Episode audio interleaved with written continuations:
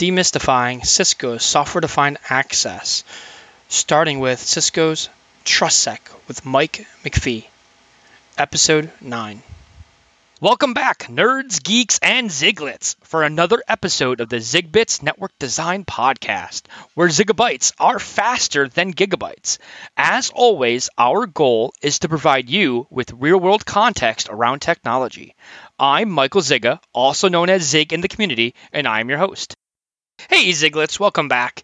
It's uh, Zig here once again, and um, for I'm really excited for today's show to start that off. Um, today's show, we we really start the process of demystifying Cisco's software-defined access or SDA, and we're going to dedicate the show to understanding or hopefully clearing the mud in the FUD around Cisco's TrustSec, which is a key component in software-defined access, and um, at a high level, it is the policy engine behind software-defined access. With me today is a good friend, a good colleague of mine, um, good study partner, um, Mike McPhee from Cisco. He is a published author. Um, him and I met last year while we while I was studying for the CCDE certification, and we got a chance to meet last year at Cisco Live. And um, great guy. Uh, I'm really really excited to welcome him to the show. Hey, Mike, thanks for joining us today. Yeah, thanks for having me, Mike. I appreciate it. Yeah, we shouldn't get our names wrong, right? Uh, absolutely. I think this is be, probably be the easiest call I've had all day. So. Outstanding. well, thanks for joining. Um, do you want to tell a little bit um, about yourself to the audience? Yeah, sure. My name is Mike McPhee. I'm a commercial territory systems engineer uh, working in pre sales and helping consult customers. Uh, considered a generalist, uh, but uh, for the most part, in the last three years, I've been concentrating on helping customers with their security and their route switch side of things and, and leaving the collab to somebody else. Um, but uh, it's been a fun, uh, been a fun few years here with Cisco, and uh, really been digging in and excited to talk to you about all this uh, fun stuff around TrustSec. Awesome. Well, thanks again for joining. I really appreciate it. So yes, our topic today is uh, Cisco TrustSec, and we're going to hopefully uh, get through all the the mud and the advertisement out there and really see what TrustSec is all about. So. Absolutely. Um, so just going to dive right in, um, high level summary. Now you have designed a number of Cisco TrustSec kind of deployments, right? That's correct. Yeah, we're starting to see uh, some pretty good adoption and uptake here with customers as they're running into uh, greater, you know, regulatory constraints or customer requirements that are pushing them towards segmentation. And I think as most people who, who've been, you know, working in networking and looking at the security aspects of things realizes we've got this sort of catch 22, which is that, you know, the US CERT and a lot of other organizations keep recommending that people segment more, uh, that they get more granular with their segmentation. But with the traditional way of segmenting through VLANs or DACLs or, or even, you know, at, at the extreme, firewalls and, and, and, security gateways and stuff like that, uh, that management overhead, that burden just blows up and uh, does not scale well. And, uh, you know, probably the, the biggest knock against that sort of approach is that uh, you know it becomes uh, very static and hard to manage. So TrustSec is really meant to help answer those issues, uh, help answer the the mail here while addressing those issues and and ease the customer's burden from a workload perspective. Well, that's great. That's a great kind of summary of the technology that we're going to discuss today, um, and the the aspects that you have uh, designed the solutions for customers to deploy. Um, let's uh, kind of go over some of the high level business requirements, constraints, and drivers that uh, the businesses of today would have to deploy TrustSec versus a you know maybe another NAC solution or even just traditional ISE. Yeah, I mean, typically what we're looking at is, is something drives them towards it. Uh, nobody really decides that they need to do segmentation for fun. Um, so usually there's some sort of, you know, there's some sort of granularity that's required by, you know, one of their end customers or, you know, within the vertical that they're in. Uh, the two verticals that I've worked the most with on TrustSec designs tend to be on the financial side of things. So, you know, credit unions, uh, insurers, stuff like that. And certainly within healthcare. And, um, you know, in both of those cases, you know, their IT staffs aren't necessarily a, a big, you know, profit center. Um, so they're not, you know, typically staffed as as much as a, a larger enterprise would be. And so they're looking for something that would actually allow them to get very granular with their segmentation, but without all the overhead they typically ran into. And so that's you know that's kind of you know one of the pieces here uh, that drives them to it. And usually, um, if if it's a customer pull where they're asking us to talk about it, that's usually where this comes out of. They they hear about it, they want to get around the marketing buzz, and understand what the deals are. You know what the deal is with it. No, that that was great. Um, so I mean, if you could uh, explain a little bit the more like the business drivers. Like if i was i mean you mentioned a little bit about different verticals i think finance and healthcare and whatnot but like i mean is it like a compliance driver? Yeah absolutely. I mean we're starting to see that um, from a business driver perspective with the uh, PCI industry, for instance, uh, everybody that's involved in taking payments uh, and, and using credit cards and processing those payments, you know, complies with what everybody knows as PCI DSS and uh, it's a, really just a payment card industry, um, you know, standard as far as how things are handled. Well, when you read that, it's full of business requirements. It's got very little to do with the actual technical implementation, which in a, in a way is nice. They kind of uh, leave it up to you know interpretation, so that you can pick the solutions that work best for you. But it's very structured around the the rigor uh, of a company or a customer's um, you know change process and their security review process and the visibility that they have into their environment. Well, as a lot of our financial institutions, you know, or even um, you know retail shops or anybody that's pay, you know taking payments uh, looks at these requirements, they start to realize that you know the segmentation required to maintain uh, a separation between the PCI data, that that enclave, and the rest of their stuff uh, really becomes pretty difficult to manage across multiple sites, doesn't scale well, all that good stuff. And when you add in other things, you know, a lot of these people are, are understanding now that IoT is a big, you know, concern.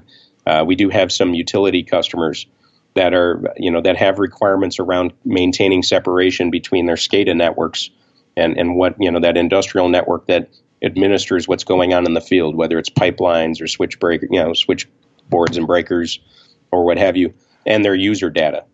So all of these things are, you know, coming from just a huge, you know, plethora of regulatory shops, and they're all trying to wrestle with the same problem, which is how do we keep, you know, uh, this data separate from that data, and do so without breaking our necks to do, you know, to accommodate those needs. Yeah, I mean, you're trying to segment the environment eh, from a security perspective, but you're also trying to make sure the applications and the users can still function.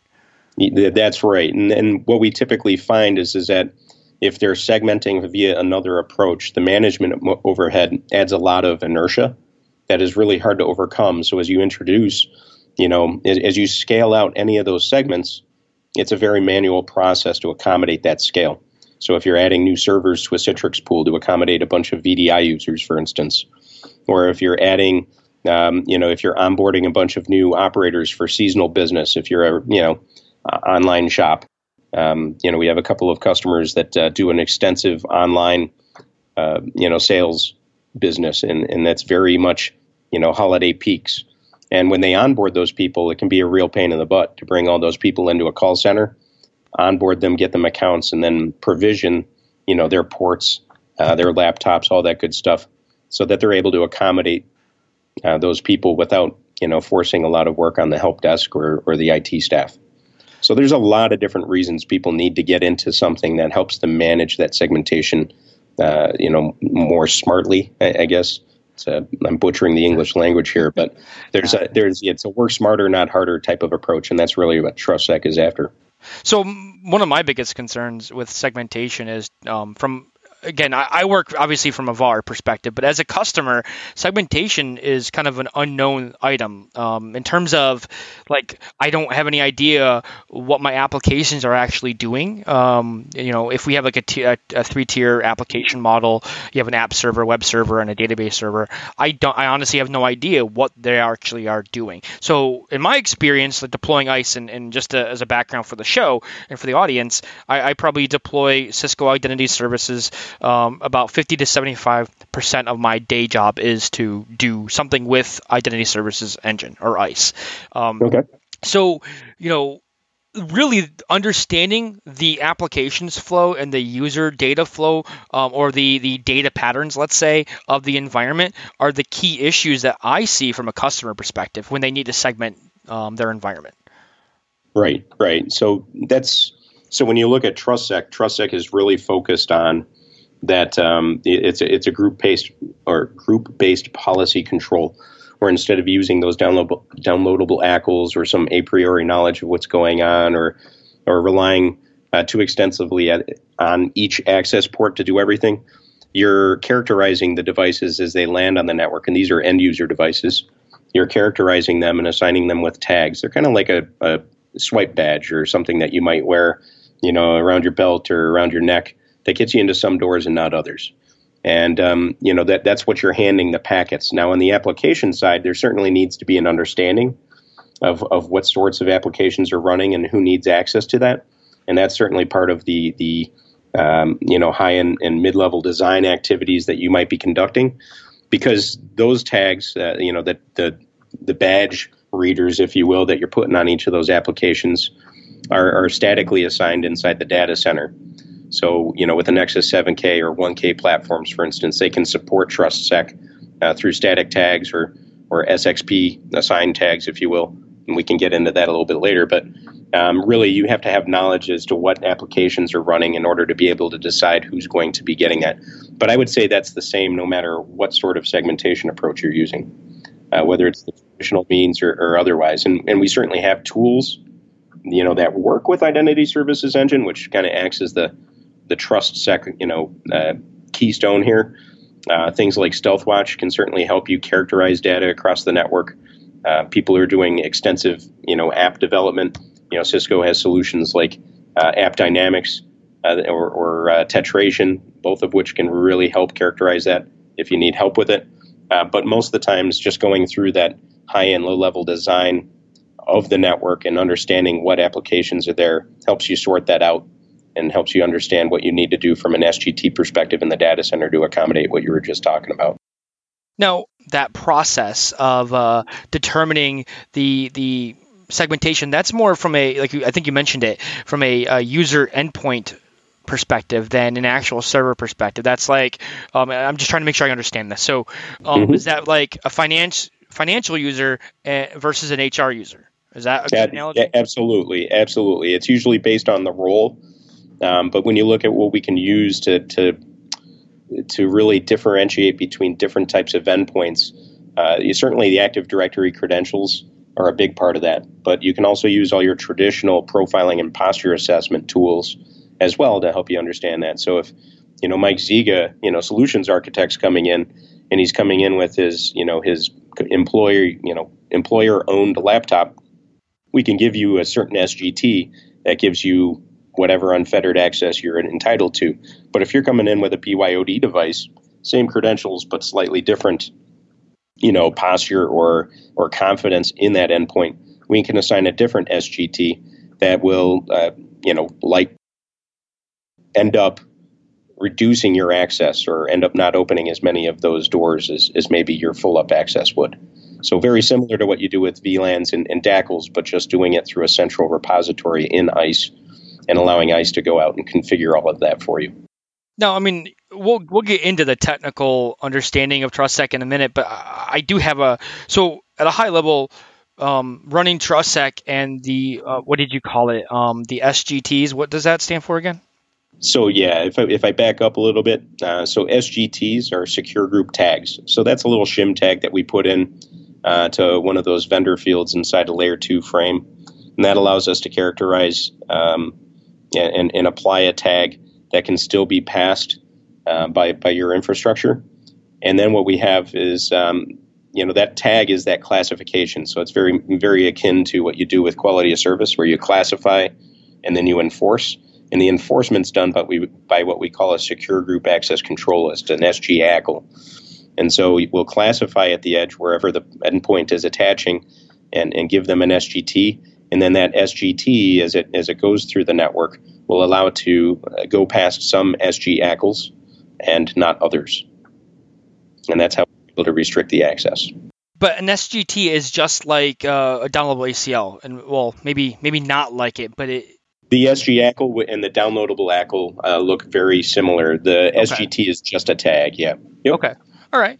Um, so some of the kind of drivers and, um, constraints and requirements that, that we might have uh, kind of gone over or, or, missed, let's say, let me rephrase that. Mm-hmm. So some of the uh, business requirements, constraints, and drivers that we haven't gotten to yet.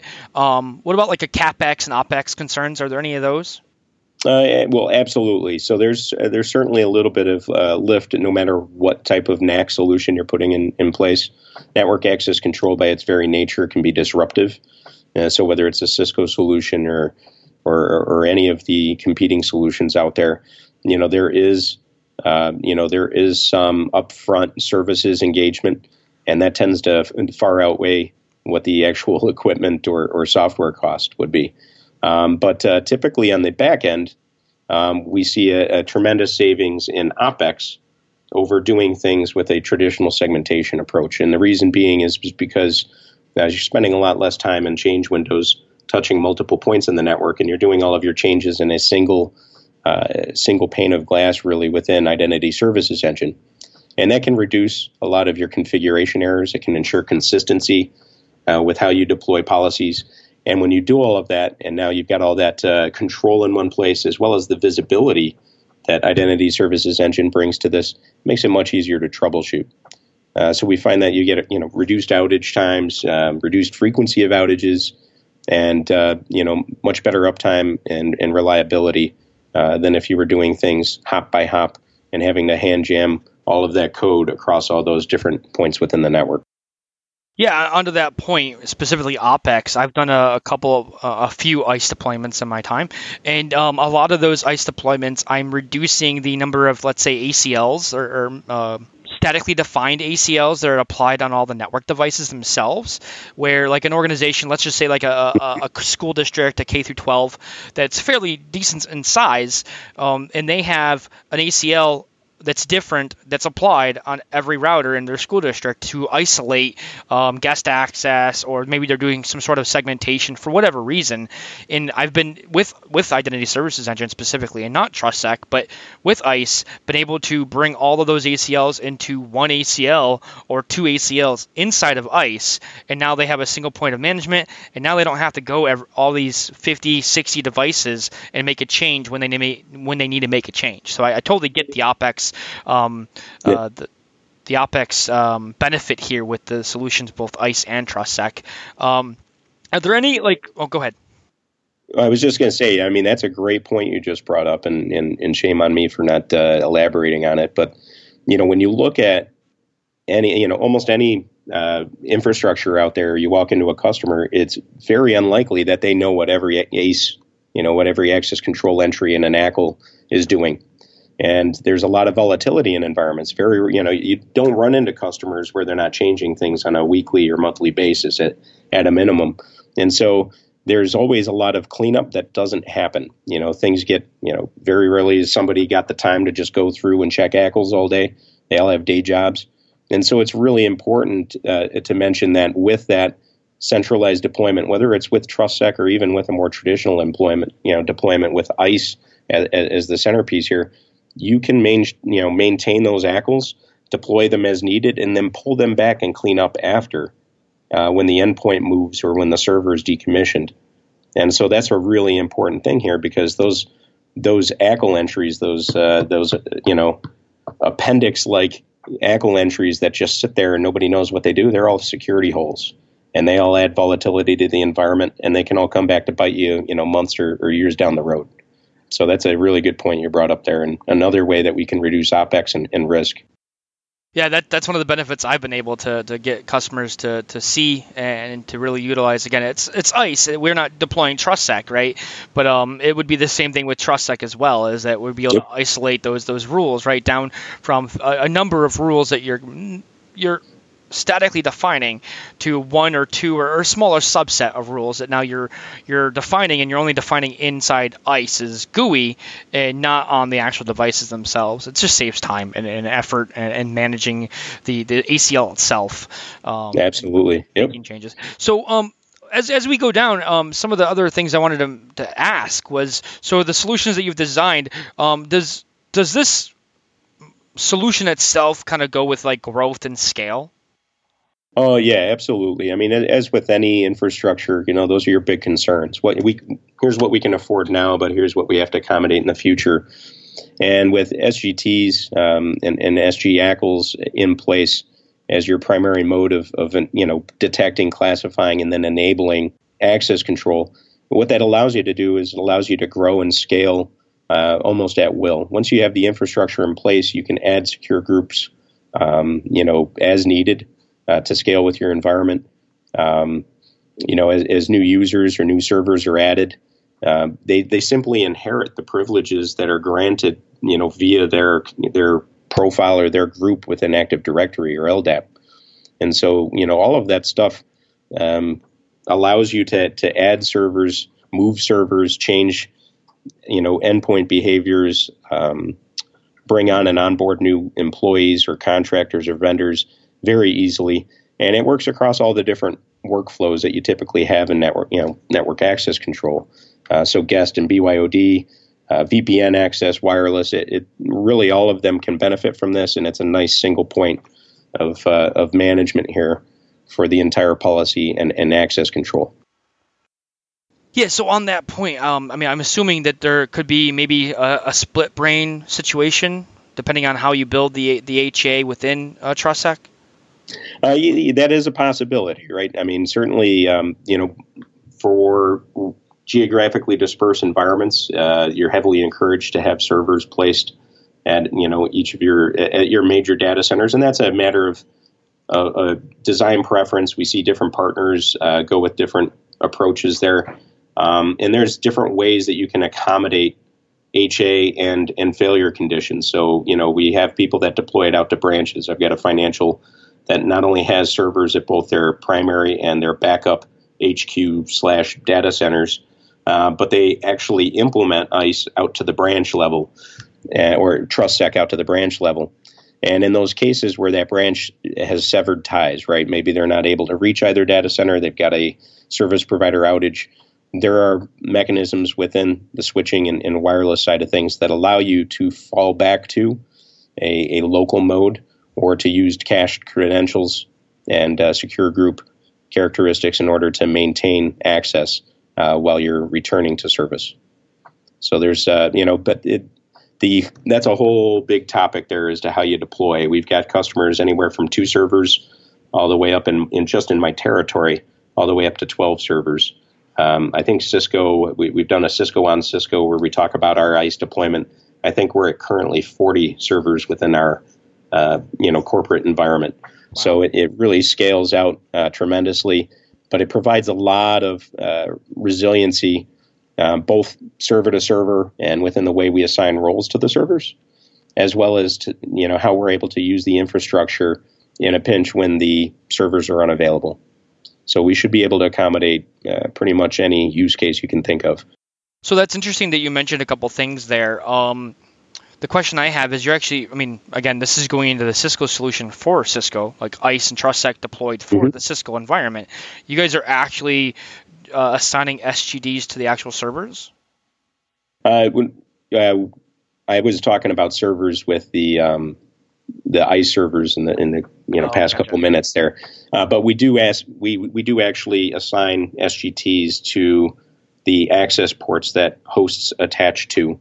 Um, and in the case of deploying things like the Nexus 1000V, our, our software defined Nexus switch, uh, we're able to actually assign them at the virtual, um, you know, adapter virtual NIC level as well, so that individual workloads, guest OSs on a host are able to receive their own SGTs, and we're able to enforce, um, you know, based on that.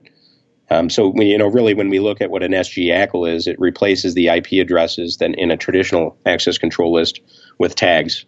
And so, you know, this tag, you know, this endpoints tag can go to this server's tag uh, using these, you know, particular ports or services.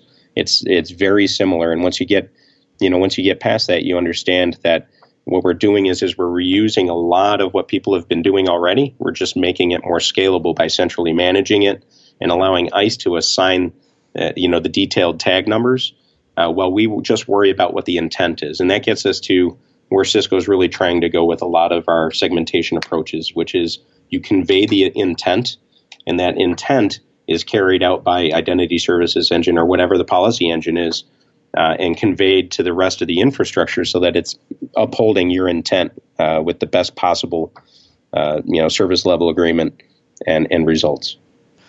All right, so you're talking about like intent intent based networking there. Absolutely. I mean, we you know this was uh, software defined access control before SDN was all the rage, right? So you know we're really trying to get you know away from having people man, you know really micromanage their access control and to turn it over so that you can allow something like ISE to scale. I mean, we have uh, probably a quarter million BYOD devices um, that come and go across Cisco's own corporate network, you know, in a given month, and and we manage all of that through our identity services engine deployment. You know, we're an 80,000 employee company. Uh, ISE is, you know, in full use, fully deployed across the entire entire uh, enterprise, and that and that's how we scale. We're able to do that because we're leveraging ISE, and it's that work smarter, not harder sort of mentality. Well, you're you're doing it based on a policy engine. You're doing intent based, like you said. I mean that that's you could see this happening with any NAC solution for the most yep. part. That it's becoming more of a policy driven approach, central policy, and you're really getting what what's the end state? What do we care about everything being, not how we get there.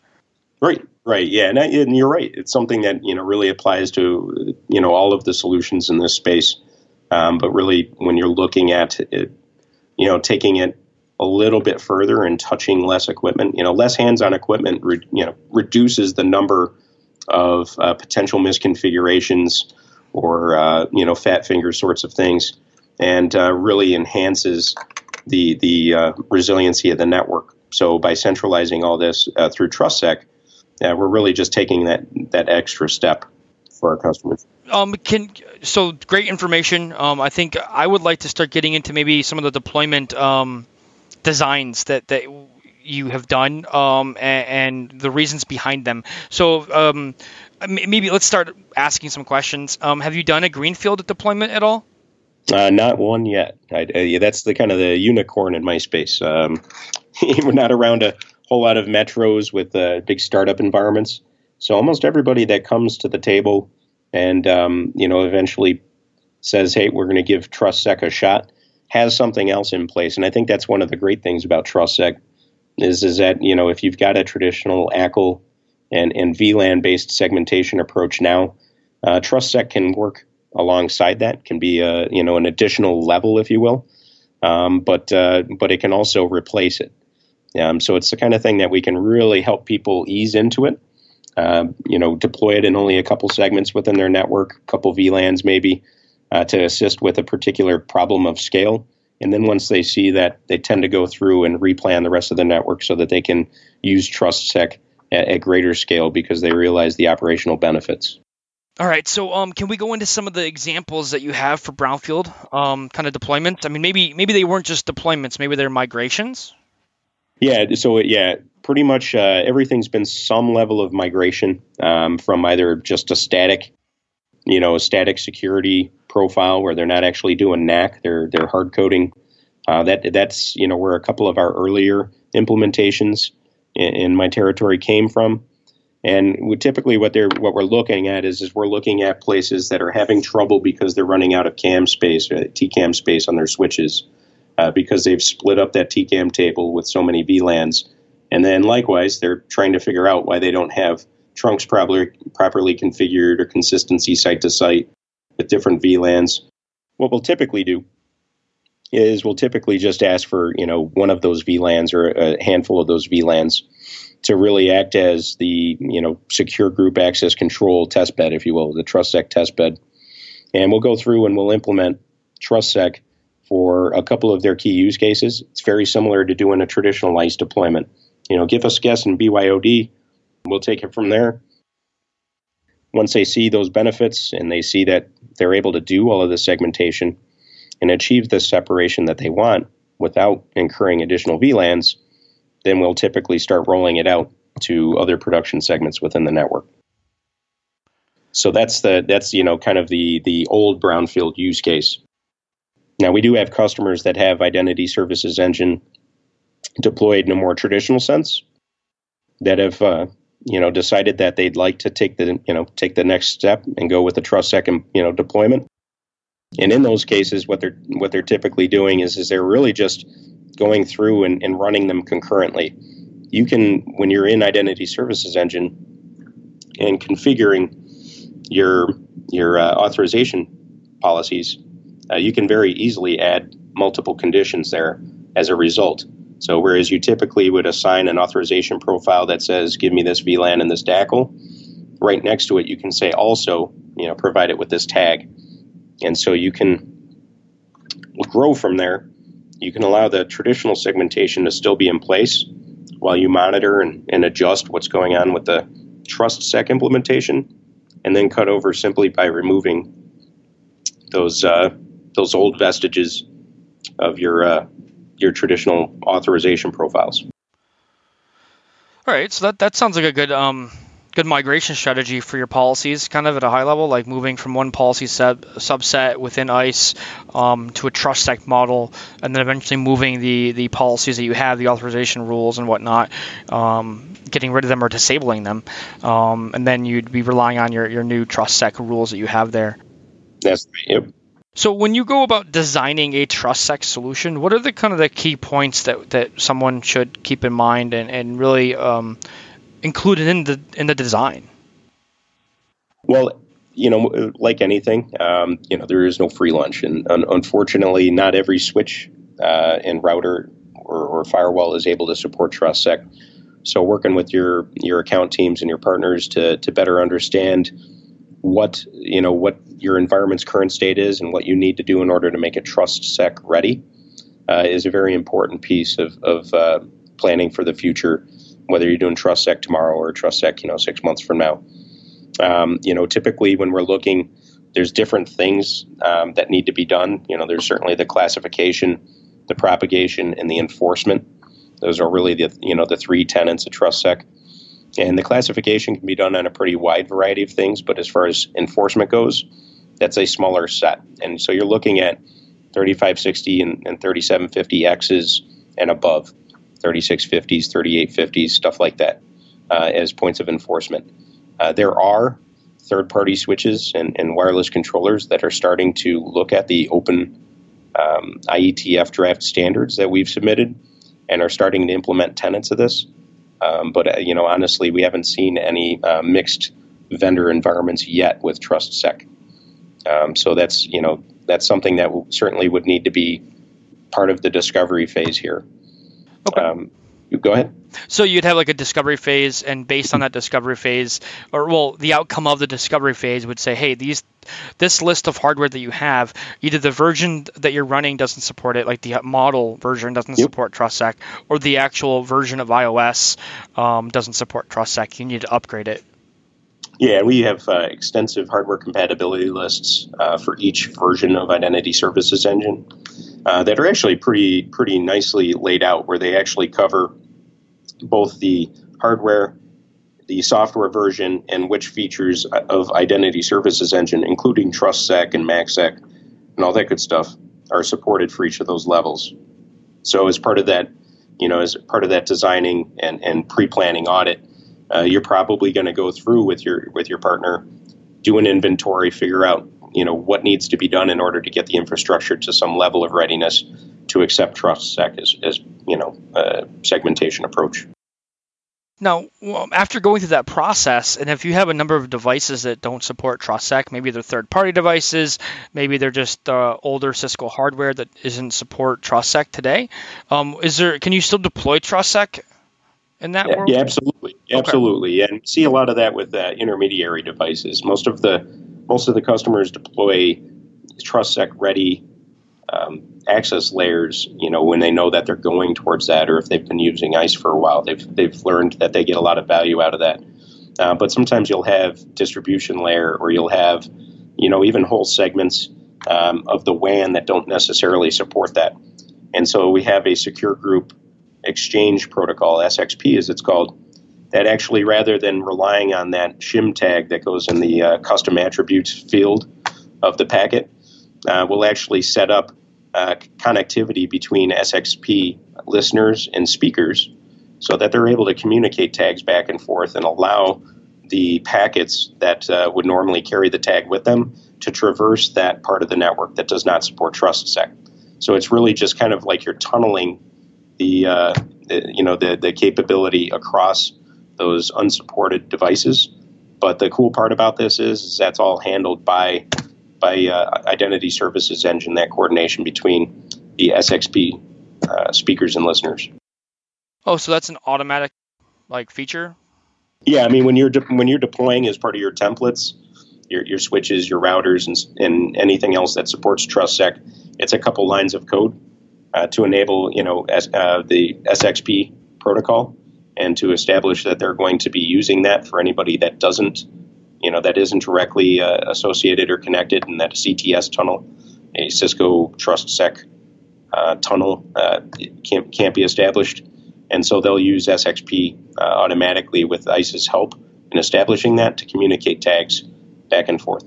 Okay, so there, it doesn't limit the ability to deploy TrustSec if you have uh, a good amount of third-party hardware. Um, it could be any uh, other than Cisco hardware. Right, right. So yeah, I mean, but ideally you'd want uh, the device to be you know, that that's doing the classification to be you know capable of that, um, and then you'd want the enforcement uh, you know point, and that's going to have to be a TrustSec capable device. But almost everything in between, uh, we can work around. So. Yep that gives you some flexibility though too in an environment that is a mixed environment that isn't fully cisco or fully juniper or hp or whatever um, yep. it gives you that flexibility to still run something like this if you need that that segmentation um, for whatever your business requirement and constraint is it gives you that, that level of flexibility to do that and not have to replace all your hardware day one yeah, that's correct. Yeah, I mean, and especially now that third parties are starting to implement pieces of, of the TrustSec uh, open standards here, uh, we should start seeing that uh, you know, we've even got more options to accommodate that, even at the points of enforcement and classification. So that that's uh, going to be a big help to a lot of those mixed vendor environments. Now, um, at, a, at, a high level, because I, I you, you, said a couple things, and I just want to make sure that if I don't understand, I want to make sure that I give a chance to for you to break it down a little bit further. Um, it sounded like the SGT itself gets um, in a is put into a field in the data packet itself. Yeah, it's actually put into the header. Okay. Um, so if if you look at, um, yeah, let's see here. There's a custom, a custom attribute field that's in the in the layer three packet, and um, you know we'll put it in the Cisco custom attribute field so that it's able to pass through all of the TrustSec capable devices. They'll just pass it along, so it's carrying its credentials, and then as it exits um, a TrustSec supported environment, to in transitions to one that is TrustSec unaware, if you will, then um, the device, you know, the, the device, the last device it hits typically uh, that supports TrustSec will act as a speaker and will communicate via TCP session to the listener, which is the first guy, you know, on the other side that understands TrustSec and say, hey, I'm sending a guy over. Here's his packet. You know, he's going to inherit this attribute when he gets there you know, please put it back in the packet. And so that's how we're able to hand off wow. the TrustSec uh, tags, the, the secure group tags um, across that vendor neutral environment. That's pretty cool, actually. It is. How do you handle the the ACLs that you mentioned earlier? I think the group ACLs or the SGT ACLs. I forget what terminology you used. Uh, yeah, they're called secure group ACLs, so SG ACLs.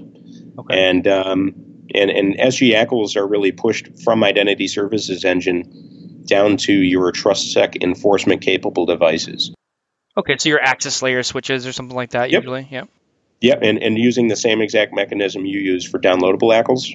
Uh, they're just pushing down the uh, secure group ACLs as needed. And, and each of those devices, based on changes within the environment or based on some sort of periodic timer, will go back up and make sure that they have the most current representation of which tags belong with their associated devices and whether any SG ACL updates are required for any of the uh, you know points that they're supposed to be enforcing.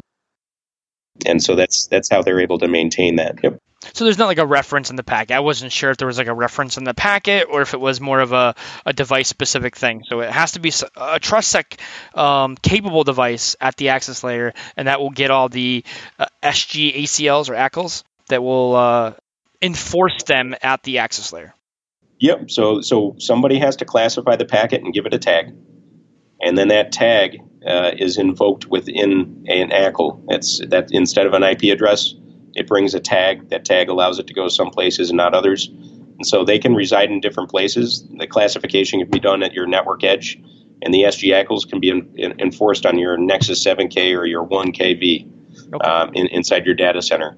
Uh, it's just that that tag that the packet receives way out at the access layer um, will allow it to get through some parts and not others of the secure group ACLs uh, closer to you know the destination. now you can implement those closer to, you know, a lot of times people want to implement those secure group ACLs as close to the source as possible to reduce, you know, congestion and, and, and overhead to the network. Uh, that's certainly possible, but if you lack a TrustSec capable infrastructure in between there, uh, no problem. We can implement those secure group ACLs anywhere within that environment that supports TrustSec enforcement. Okay, so it, from from our conversation today, it doesn't sound like there's a lot that you need to add into Identity Services Engine to enable TrustSec. It doesn't sound no. it doesn't sound like you need to do a lot of work from a like adding servers or uh, um, or honestly a lot of design um, work. It sounds like it's more of a um, an, a, a, different option than doing downloadable ACLs as long as your hardware supports TrustSec.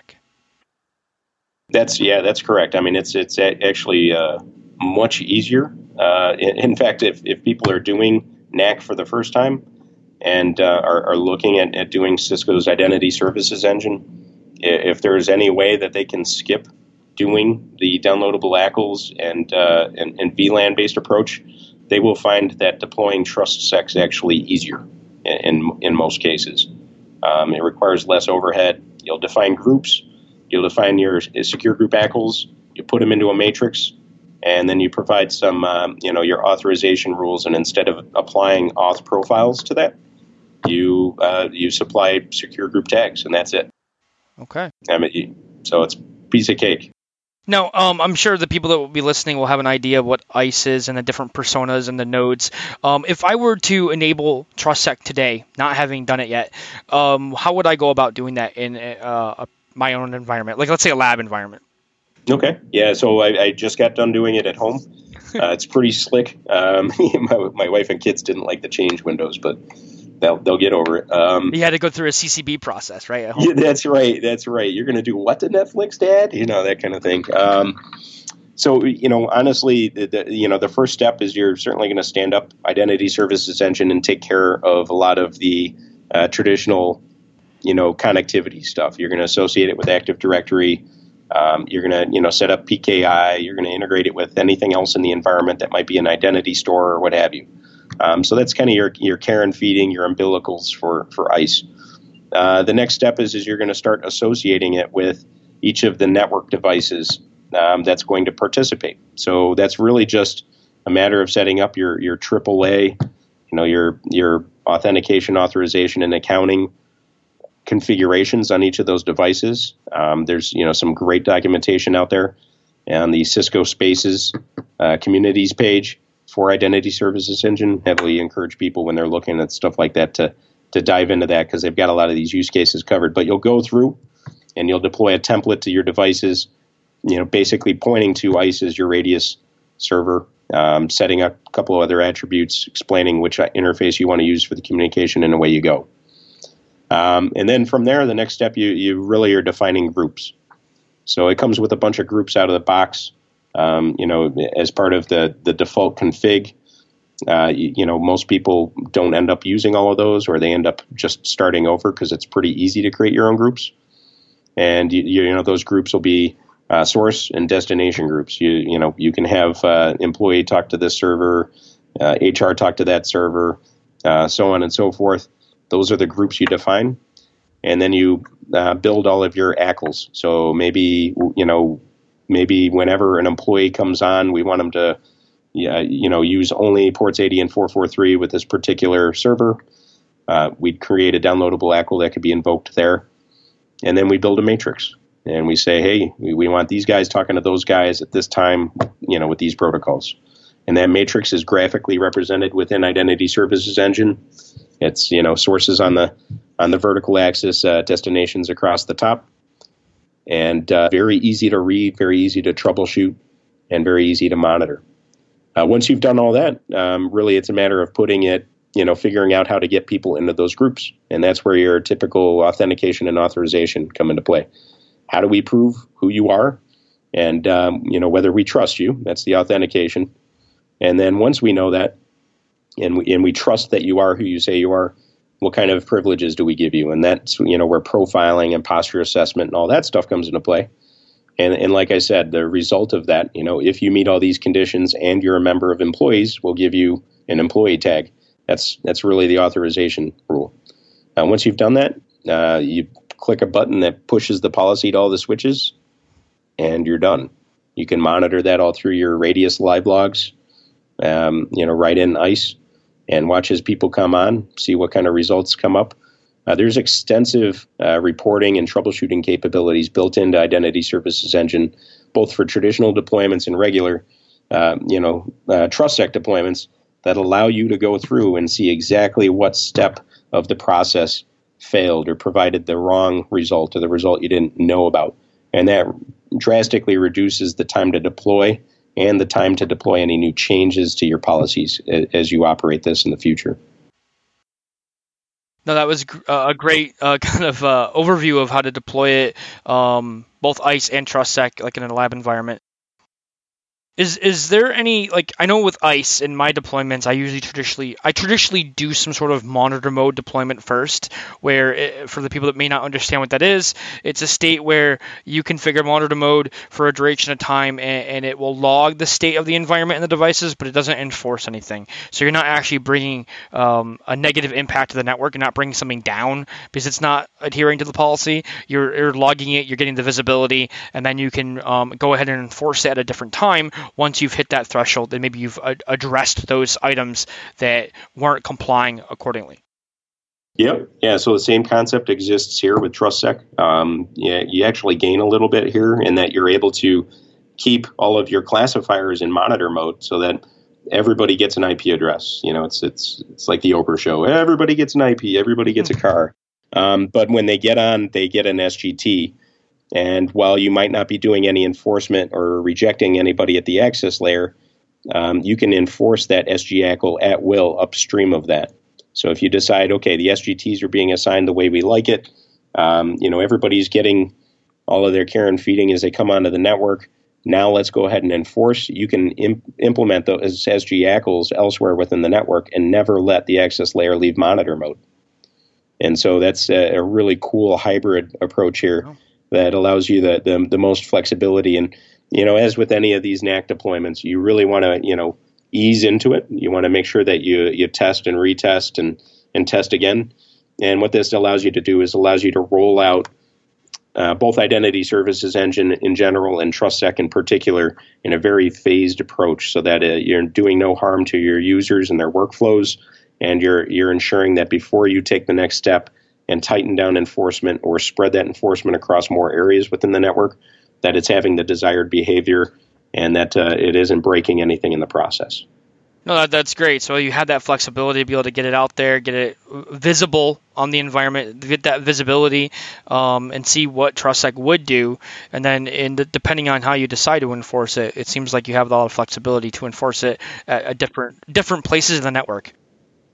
Absolutely. Yep. So, um, is there anything else you want to kind of mention on the specific technology um, solution that we're discussing right now?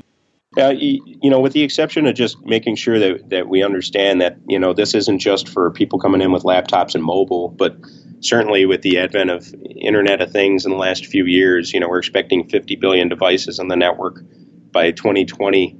And um, I guess last year was the first time that they had more IoT devices uh, pull IP addresses than new mobile devices, um, you know, registered to users. So we've, we've finally hit that inflection point And when you do that, it, it's important to have segmentation that can handle that without user interaction because a lot of those IoT devices don't have that.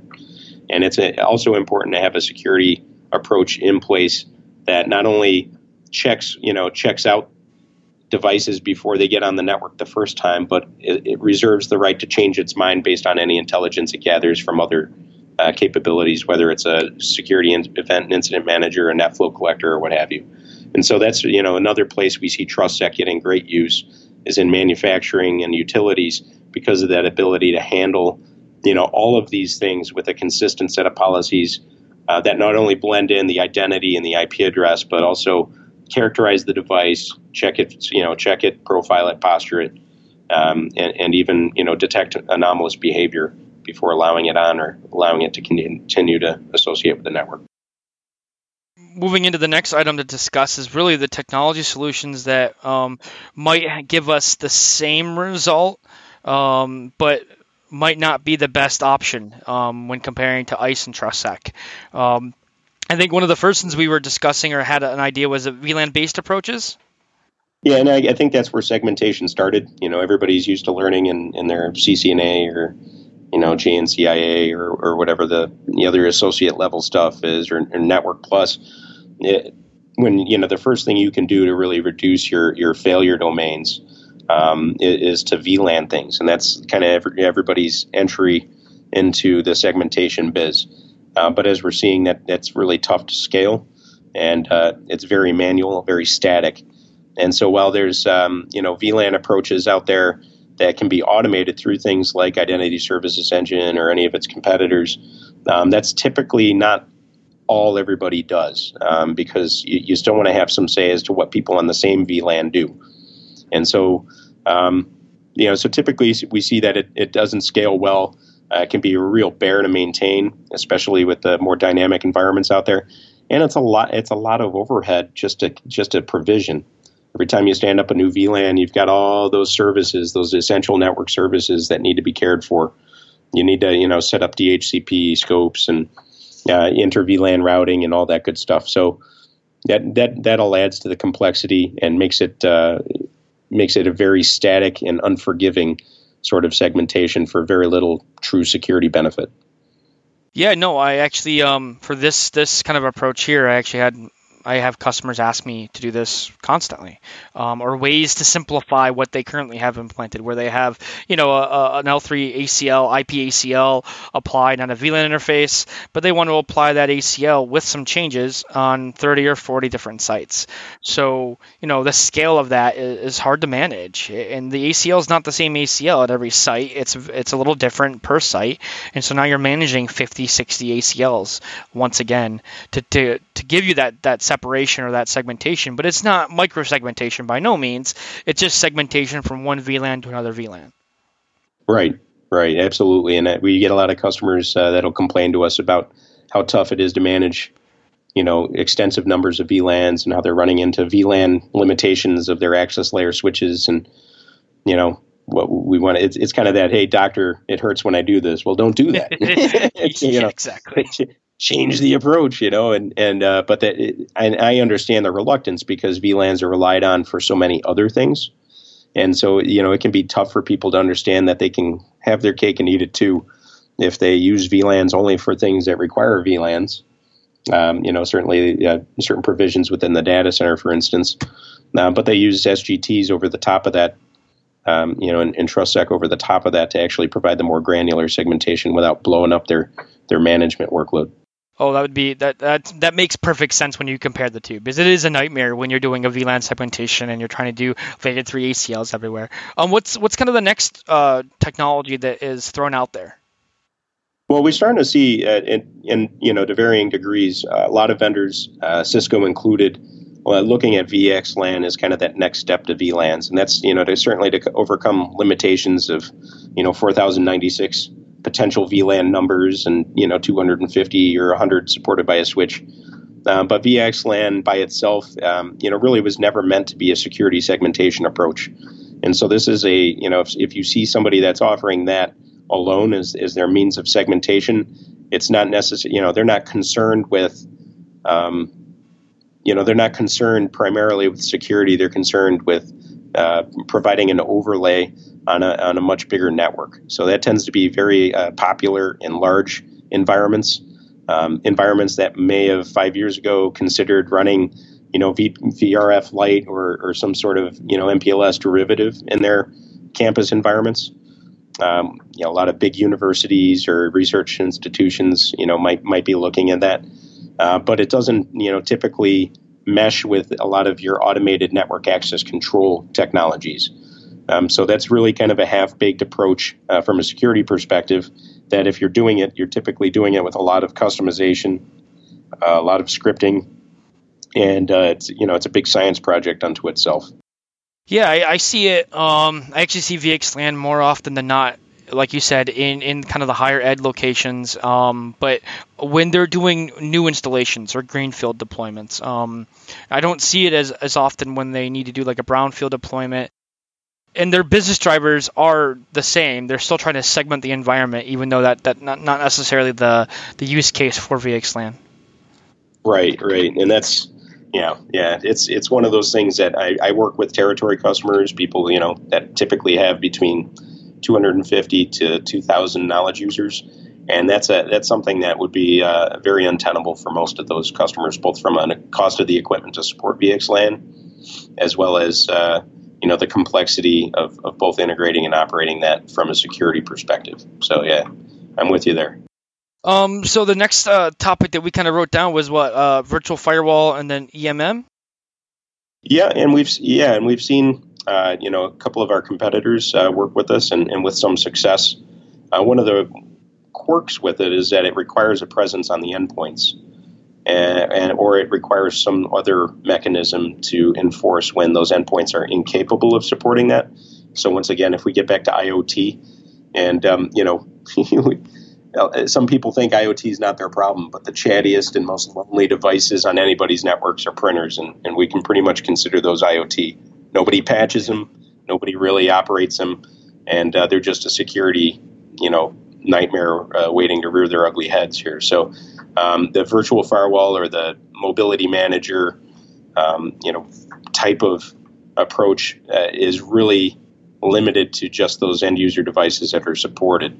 And uh, it also requires that administrative presence and doesn't make a lot of provisions for guests and and stuff where maybe you don't have as much say as what ends up on that endpoint. Um, so that's you know that's that's the the cons against it. Uh, the benefits are really you know you can almost care less what the infrastructure is. Um, so you know, a, a, lot of the companies implementing this don't have, you know, they, they have a very diverse set of brands in their infrastructure, and as a result, it, it might just be easier to, to bite the bullet and get a presence on endpoints because they might actually have less brands of endpoints than they would infrastructure devices, and so they'll go after that and, and, and tackle that. Uh, but when you're when you forego the infrastructure and you and you don't leverage the infrastructure to provide a lot of the enforcement or uh, even the sensing capabilities, that forces you into some potentially ugly or or costly architectural choices. Like, what are you going to do for a span network? How are you going to pipe traffic back to be characterized?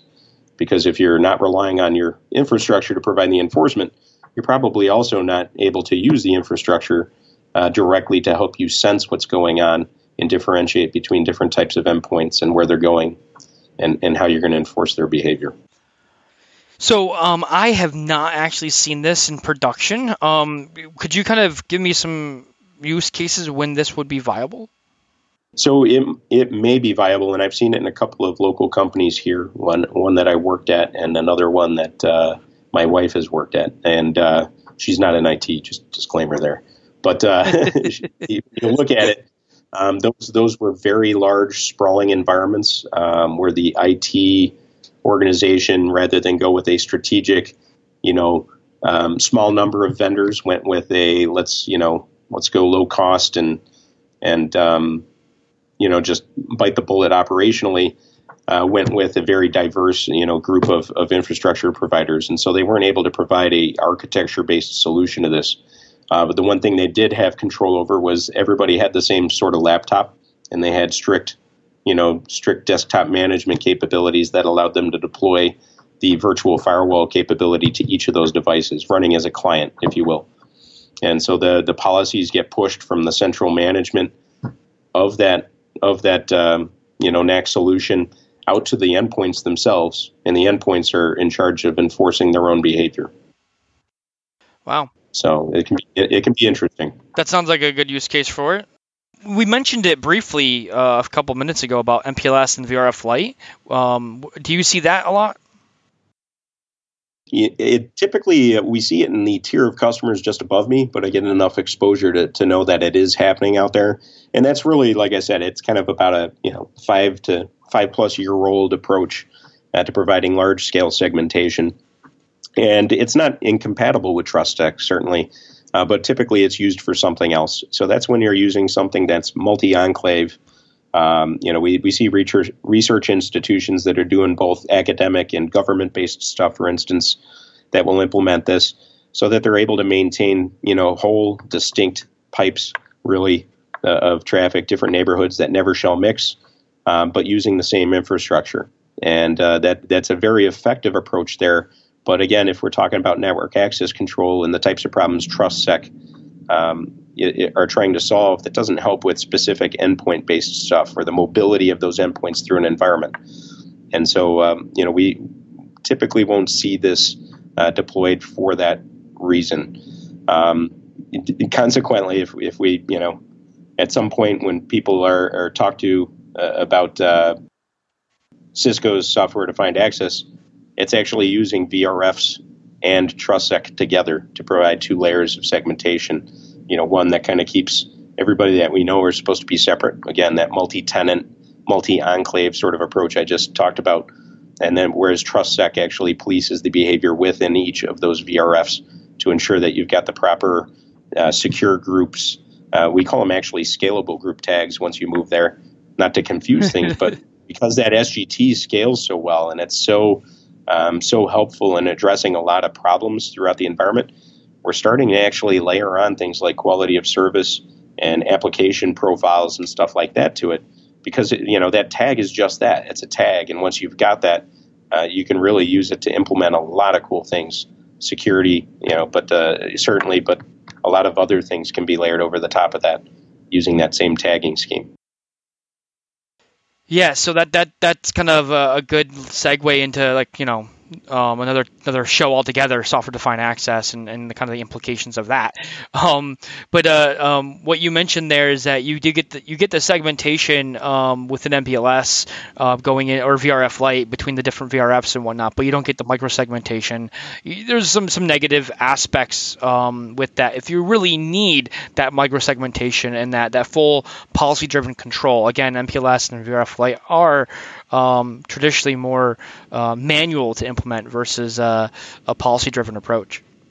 Yeah, yeah, absolutely, and you know you're starting to get into very different skill sets that implement both, right? Exactly. And and we, you know, microsegmentation's been one of those things everybody's been tossing around as as you know, you know, part of their BS bingo board here. But um, you know, at the end of the day, I think the campus side of things actually led this. You know, network access control has always been about trying to get that segmentation um, at the endpoint level so that no matter where the endpoint is, you get a policy enforced that you know is is commensurate with the person's privileges, their place in the network, and the device they're on.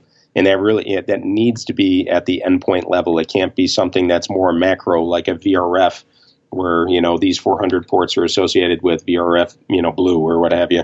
You actually need to have the ability to get granular and talk about the endpoint, and that's why I think a lot of these other approaches, you know, the VLANs, uh, VLAN only approach or VLANs with DACLs even, or the the VRF Lite approach are, are inflexible when you're talking about the way people work today, which is you know highly mobile, highly flexible, work from any place, anywhere, anytime and when they do that, you need policies that not only instantiate as you need them, but clean up after themselves when they leave.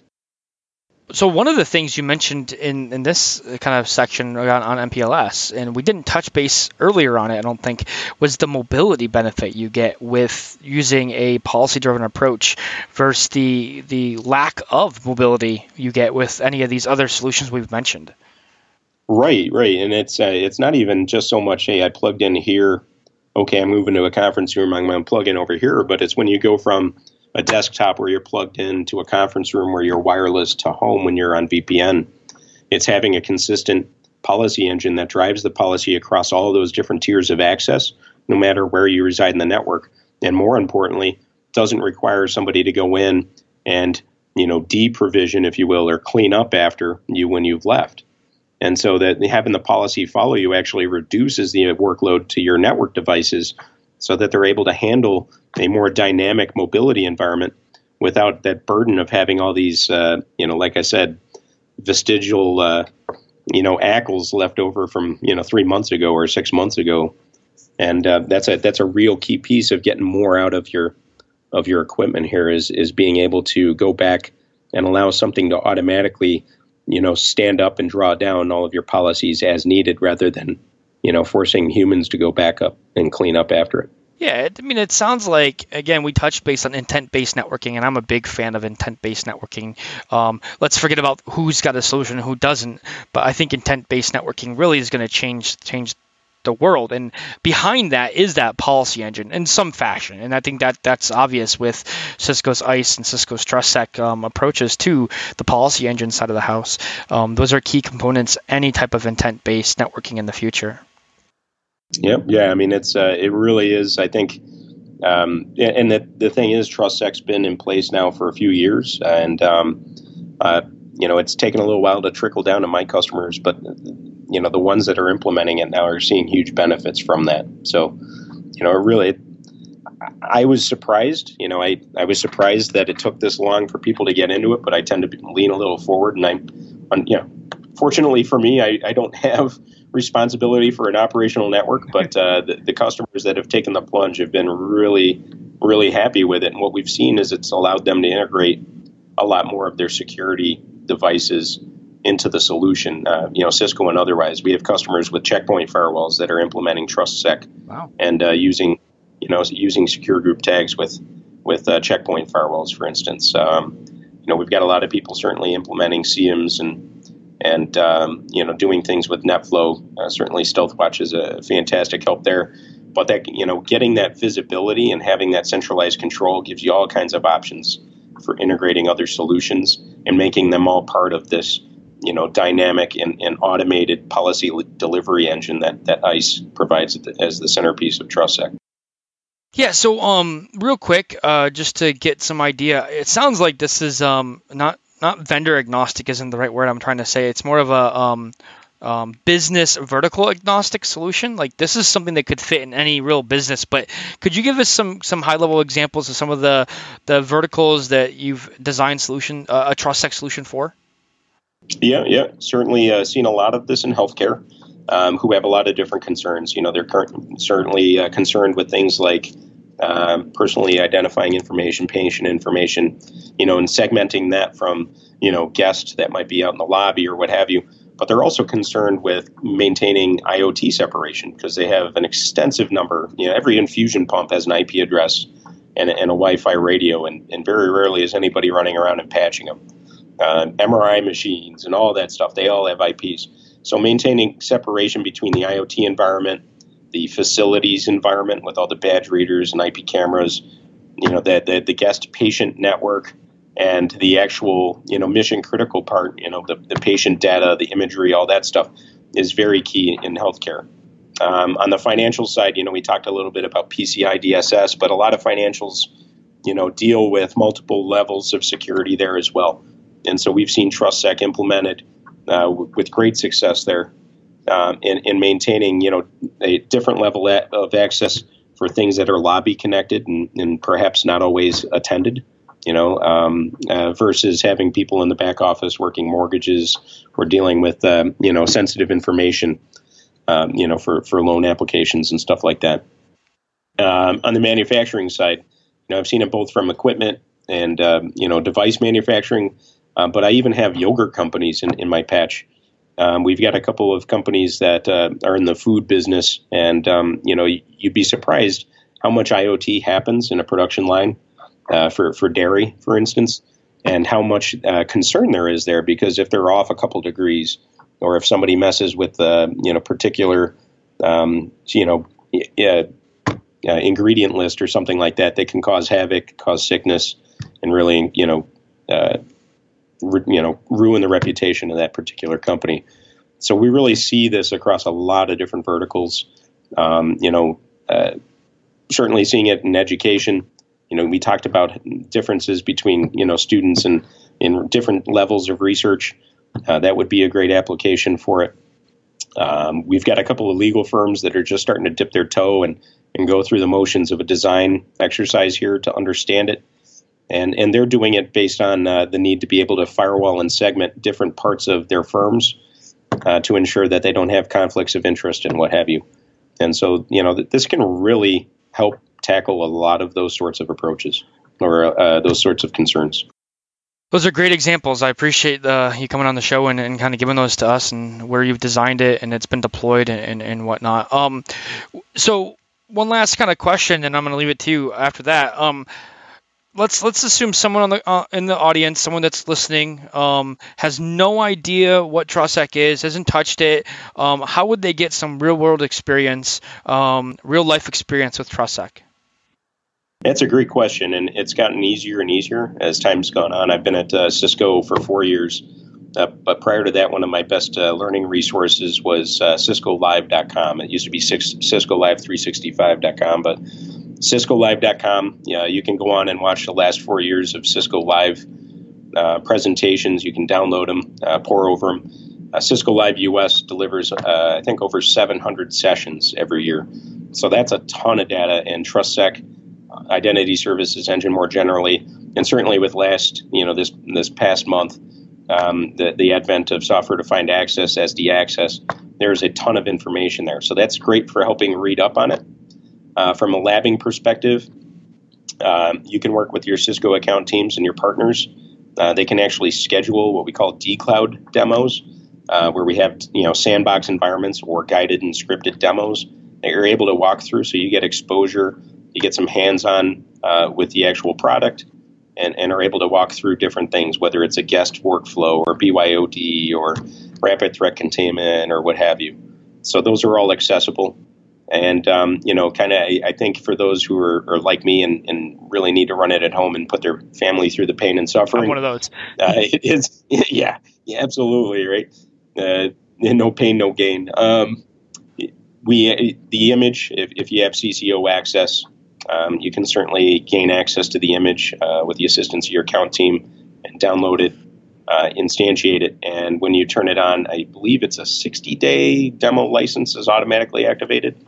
Um, you know, it's you, with our products, it's typically between 45 and 90 days, so it's somewhere in there.